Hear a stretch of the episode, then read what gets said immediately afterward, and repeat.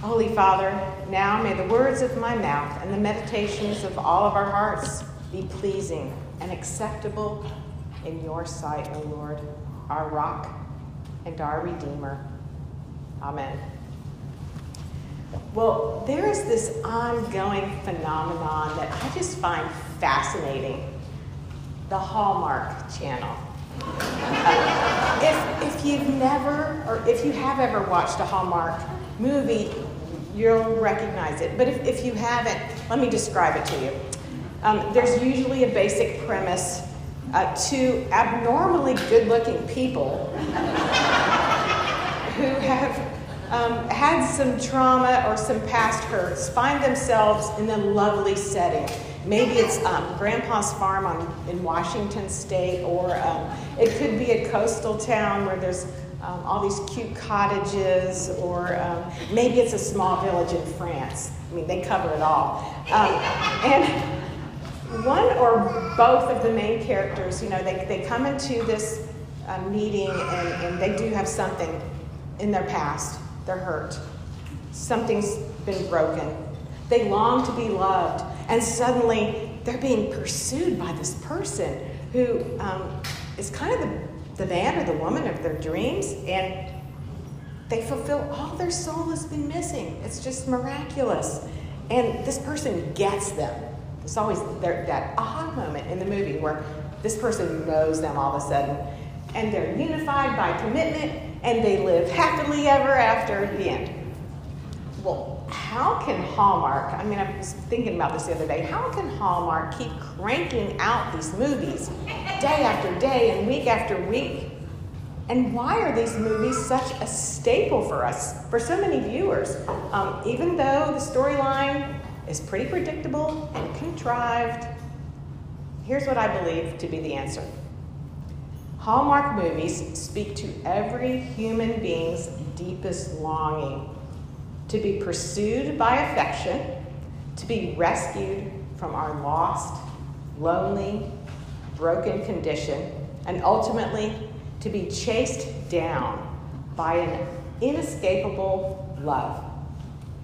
Here's the thing this longing for an inescapable love is only ultimately fulfilled in the person of Jesus Christ.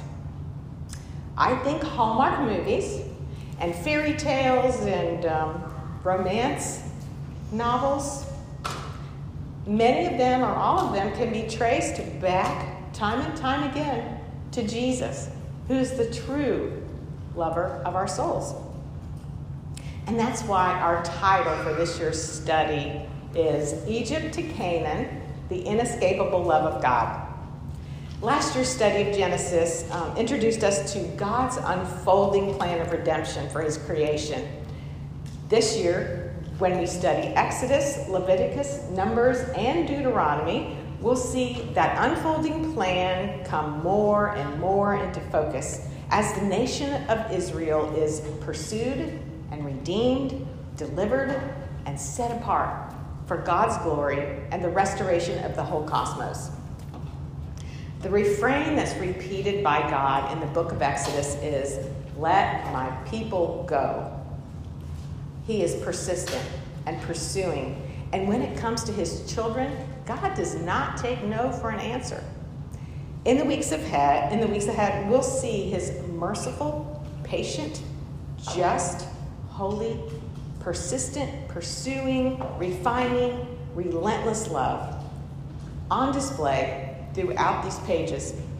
In Exodus, we'll see God's covenant promises to Abraham unfolding as he redeems and delivers this nation that's going to bless all nations. This morning, we'll briefly consider the background of the book of Exodus, and then we'll see how it relates to the rest of the Pentateuch. Pentateuch is a word that's derived from Greek, from two Greek words, penta, which means five, and teuchos, which means scroll. And that's the name for the first five books of the Bible as known in the Hebrew language. Um, they also call it the Torah or the law, you may have heard. So, on, according to your outline, if you're new to class, each week you'll get a little outline based on the teaching. So, you're free to take notes on that and follow along as, as you like. But um, number one, we're going to consider the theme of Exodus. Through their redemption and deliverance, Israel experiences the revelation of the one true God.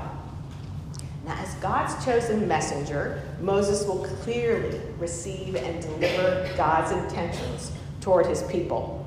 Hear these words from Exodus 6 6 through 8. This is from the ESV version of the Bible. Say therefore to the people of Israel, I am the Lord, and I will bring you out from under the burdens of the Egyptians, and I will deliver you from slavery to them, and I will redeem you with an outstretched arm and with great acts of judgment. I will take you to be my people, and I will be your God. And you shall know that I am the Lord your God, who has brought you out from under the burdens of the Egyptians. I will bring you into the land that I swore to give to Abraham, to Isaac, and to Jacob. I will give it to you for a possession. I am the Lord. Well, near the end of the book of Genesis, remember Jacob's offspring initially left Canaan and they came to Egypt at God's direction to escape the horrible famine that had overtaken Canaan. And over four generations, they have lived in the midst of this Egyptian culture, which celebrated a host of pagan gods and lots of rituals. The Hebrews find themselves marginalized and horribly oppressed at the start of Exodus. But God will not only answer their cries for deliverance, He is about to make His name famous and remove all doubt that He alone is the one true God, the God of Israel, and He is the God of every person in the universe. He's the ruler and the king of everything seen and unseen. Our second point so we're going to set the stage for Exodus by um, covering the five W's. I, I had a degree in journalism, so I still fall back on that. So the five W's who, what, where, when, and why. So, who is the author of the book of Exodus? The same man, inspired by the Holy Spirit, who wrote Genesis and the rest of the Pentateuch Moses. Moses was called a prophet of God. He was raised as a prince of Egypt, educated in the midst of the most sophisticated culture of that day. He was a friend of God. In the book of Genesis, he remains unnamed. He, we didn't hear about Moses at all last year but he is God's leading man. Joshua 8 30 through 32 makes clear the authorship of Moses. It'd be difficult to find a man who was better qualified, better equipped to compose this broad brushstroke history of Israel. And most importantly, Jesus Christ himself recognizes Moses as the messenger of God's law. Jesus says in John 5 46, if you believed Moses, you would believe me, for he wrote of me. If you do not believe his writings, how will you believe my words? And then in Luke 24 44, when Jesus appears to his disciples, this was after his resurrection, to speak to them about the kingdom of God, he said, These are my words that I spoke to you while I was still with you, that everything written about me in the law of Moses and the prophets and the Psalms must be fulfilled.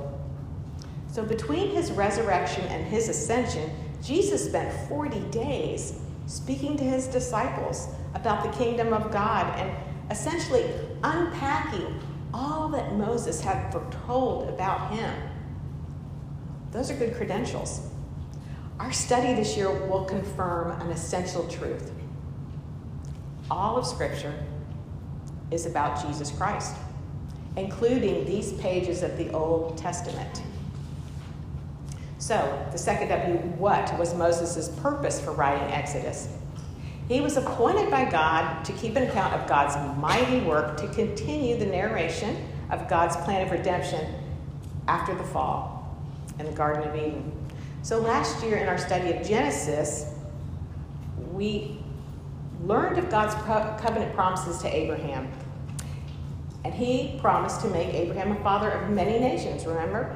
And Exodus was recorded to display that development of a nation, the nation of Israel, that was chosen by God to bring his rule to bear on earth. So, the where and the when. The book of Exodus is generally dated by scholars around 1445 BC, before Christ, and it was likely composed during the 40 year wilderness journey from 1445 to about 1405 BC. Moses probably kept a record of God's miraculous doings, his workings, and then edited, edited it on the plains of Moab not long before his death. And why? Why is Exodus important? Is it a, just a dusty old book, a history of a people that we feel unattached to?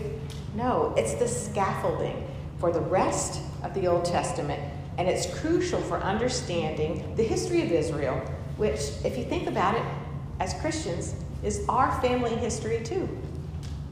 It gives us a technicolor, spectacular display of God's acts of redemption and it foreshadows the arrival of the ultimate Redeemer and Deliverer, Jesus Christ, our Messiah.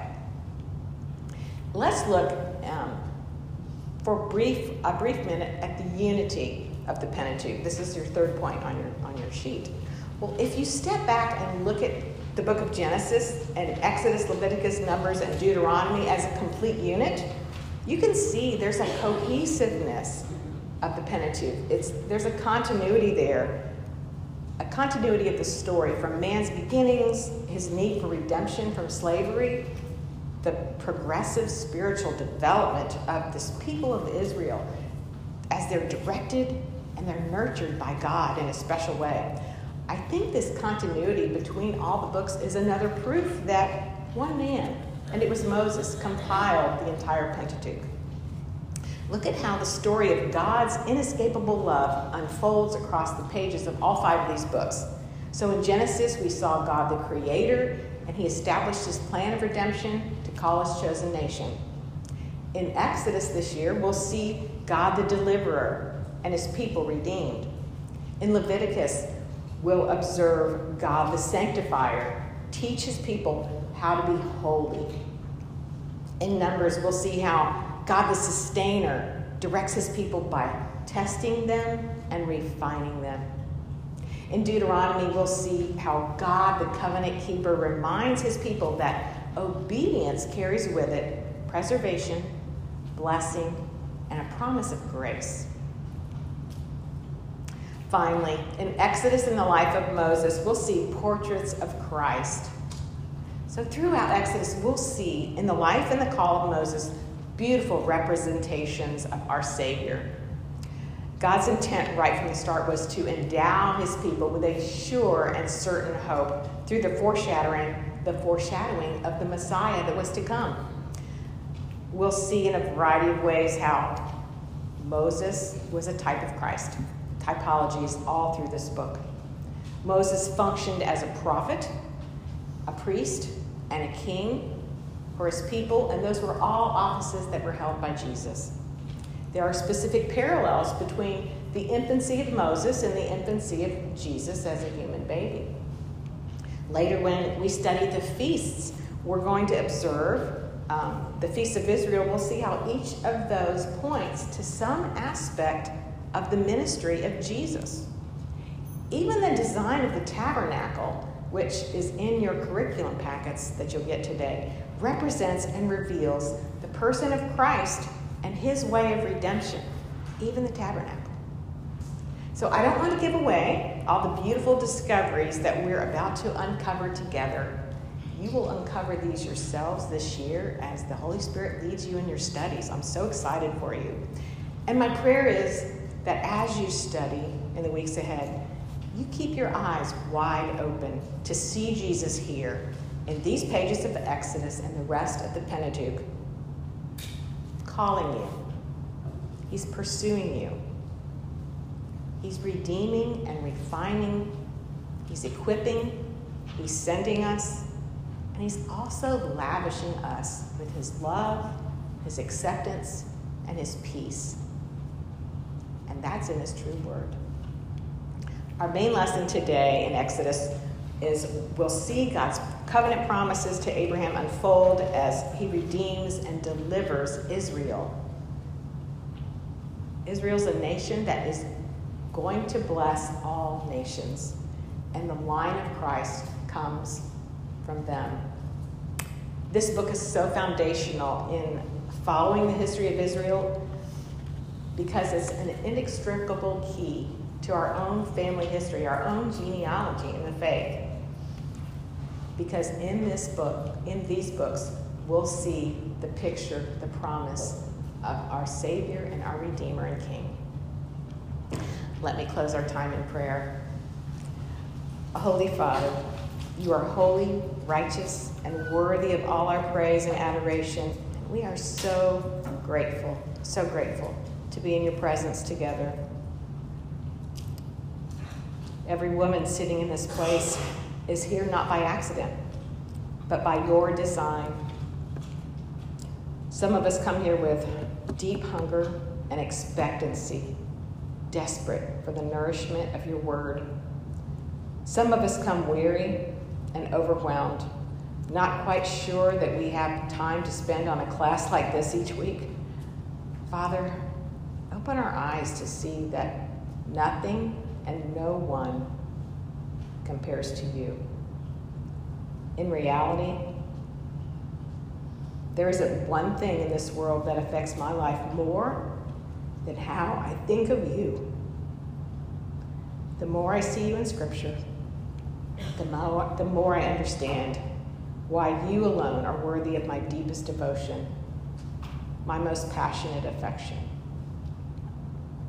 As we open your word together this year, help us to see afresh that all of history speaks of you as the creator and giver of life, as the lover of our souls. It's in the patient and pursuing name of Jesus that we pray. Amen. So I saved all of our class business till the end, so we don't have to open the door yet because I got I got to lay some things out here for them. Um, First of all, I want to start by thanking the sweet girl over here, Rebecca Peterson. I was joking. To, um, I was joking to Steph Snyder last night. I said, I bet when Rebecca's phone buzzes and she picks it up and sees it's Stephanie Edick. Because uh, we had to talk so many times, texts and emails, but she's been so um, gracious in helping us prepare for class. And also Carrie Myers, who you will meet um, this year. She's uh, the newest member of the women's ministry team, and many of you have met our new women's ministry director, Steph Snyder, who you're going to get to know even better this year. Um, so thank you to all these sweet women. Thank you to Maria Cervera. When you walk by the reception desk out here, she is the cute, short little girl that works behind the desk, and she helps reserve our rooms and does so much. So um, thank her too when you see her. Um, you've met me. I'm Stephanie Edick. You'll get to know me more this year um, because I am on the teaching team. We have three other fabulous teachers on the teaching team. We have Bishop Harrington, who was with us last year. You might as well stand up. This is Bishop. Um, we have Paula Slack, who's uh, she's a balcony girl way up there. And um, then this year we have added Steph Snyder, to our teaching team, our new women's ministry director. So we're so thrilled to be able to enjoy her wisdom too. You know, having a teaching team is a concept that I really feel strongly about because it's going to help you guys see scripture and God's word in different ways. You know, it's like turning over a diamond and seeing the different facets and different colors. So I'm so grateful for these gifted women. Um, our returning children's leaders are Dana O'Kelly and Lucy Van Cleve. They are such gifted teachers. I call them my child whisperers. They, if you're bringing your children here to um, class, thank you for bringing your children to sit at the feet of Jesus each week. It's such a beautiful obedience on your part, and they will love what they learn this year. So um, we have a great uh, teaching team and great children's ministry um, team here. Julia Christensen is our hospitality coordinator, and you can thank her for the baskets of goodies that are in the reception hall. Each, each week after we finish our lecture time, there's a little time built in for you guys to grab a snack. some hot tea or coffee uh, before you go off to your discussion groups. And secret, there's also another coffee and hot tea station, second floor. No, there's There's not. not. get, get your coffee and hot tea down here. Oh yeah, yeah. And I, you'll notice all the construction in the church. I. To me, construction smells are like new car smells. I love the smell of drywall and paint. So anyway, so no, no more. Um, just here, get your snacks here. Um, and you may have noticed in the kiosk, we had a little backup today. We're, we're, we're getting our system going, but each week, if you would, when you come in, um, put your phone number in one of those cute little kiosks, the phone number that you use to register.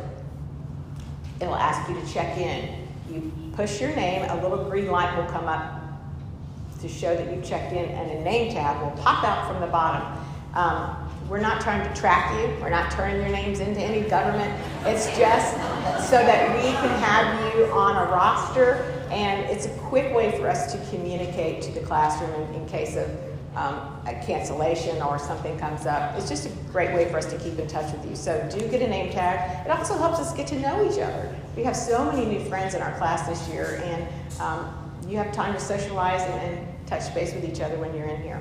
Um, but we do want to give the mamas, so if you see somebody with a child trying to register, they get first priority because they're trying to get their kiddos to the nursery. Those of us, if you didn't get a name tag earlier, you can also get your name tag after lecture when you go to get your snacks and drinks. So it all works out. But do, do use, use uh, take advantage of that system we have out there. It's great. Um, honestly, our Grace and Truth small group leaders are what make this class the loving, encouraging place that it is. So I'm so grateful for each of them, and God has brought some new leaders to our team this year. Um, they're answering the call in obedience. Um, they will kind of go over everything with you in your curriculum packets when um, I'm going to go through the different names of the small groups and tell you what rooms you're in, so get a pencil ready. But when you do go to your small group room, you'll find your curriculum packet up there as well as a copy of the lesson calendar. If you go in and out of town, you will not lose your place in our class, but that lesson calendar will help you keep up with what lesson we're covering on any specific day. So that's a good tool. Um, if you are, when I read these um, classrooms, most of them are on the second floor. Know that we do have an elevator. It's down the main hall, just past the stairway railing on your left. Feel free to use that to get to the second floor. Some of you have new classrooms. Um, a few, most of you may have been in the same classroom you were in last year, but just listen to the to the numbers. And if you don't, if this classroom doesn't sound familiar, somebody can help you find it. Um, Cedar Spring, well, with the construction, do we still have those little blue name tag uh, numbers on the corners that tell them room numbers? Maybe not. I'll try to describe it to you as I read these. Okay. Um, so we have two classes, two groups on the first floor. Paula Slack and Betty Lamar's group is in B137. Straight down this hall on the left is, is known as the conference room. Mary Ellen Terrence and Bishop Harrington are in B139, first floor. It's also known as the prayer center. Everybody else is on the second floor. So on the second floor, oh my word, my other paper's missing.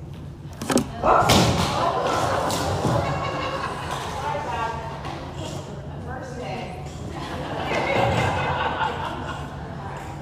I have so many papers in here. There it is. Okay. All right. So second floor, Ann Scapberg and Kathy Tedford are in B242, which is the old library. Um, Betsy Kerr Tina Bumpus are in B237. So that's upstairs, kind of the center of the hallway along the railing. Um, Rosemary Graziano and Betsy Kite, you're in your same room, B201. Gail Guyton and Kitsy Starkey, you're in your same room. This last year, B223. So if you go up the stairs and just keep walking straight, you'll dead end right into the room. Um, Jenny Burkhart and Cheryl Taylor, you're in B226. That's the Kingston Pike side upstairs, upstairs hallway. Um, Rebecca Peterson is in B211, same as last year, it's known as the parlor. Um, mine and Julia Christensen's group is B232, the Kingston Pike side of the building. Denise Washburn and Patty Barnes, you're in a new class this year. You're in B234 slash 236. It's kind of a combined room. You're also on the Kingston Pike side. And Paige Wink and Becca Reed are in B228, also the Kingston Pike side. That's a busy hallway. Um, so as I said, your curriculum packets and a copy of the class calendar will be in there for you, waiting for you. Um, if you signed up, it'll be waiting for you. If you popped in this morning and you didn't register, we will need you to register out in the reception hall. And Rebecca would, um, or the staff would love to sign you up and get you um, registered for the class at that time. Um, I think that's everything. So next week, according to your little class calendar you'll get, we'll be covering lesson one in Exodus. And it's six chapters. So buckle up, girls. But you know what? The thing about this year, and I will tell you this as a point of encouragement, the most important thing is not what you hear up here necessarily, it's your time spent in God's Word. So with your homework, don't let it overwhelm you know that God's word is a blessing and it's, it's meant as a love letter, that inescapable love that He's written about for you. So spend time reading and preparing as you go to do your homework. And 30 minutes a day, it's broken down in sections. You can do it. We're praying for you. We're so glad you're here. And enjoy your small groups. You're dismissed.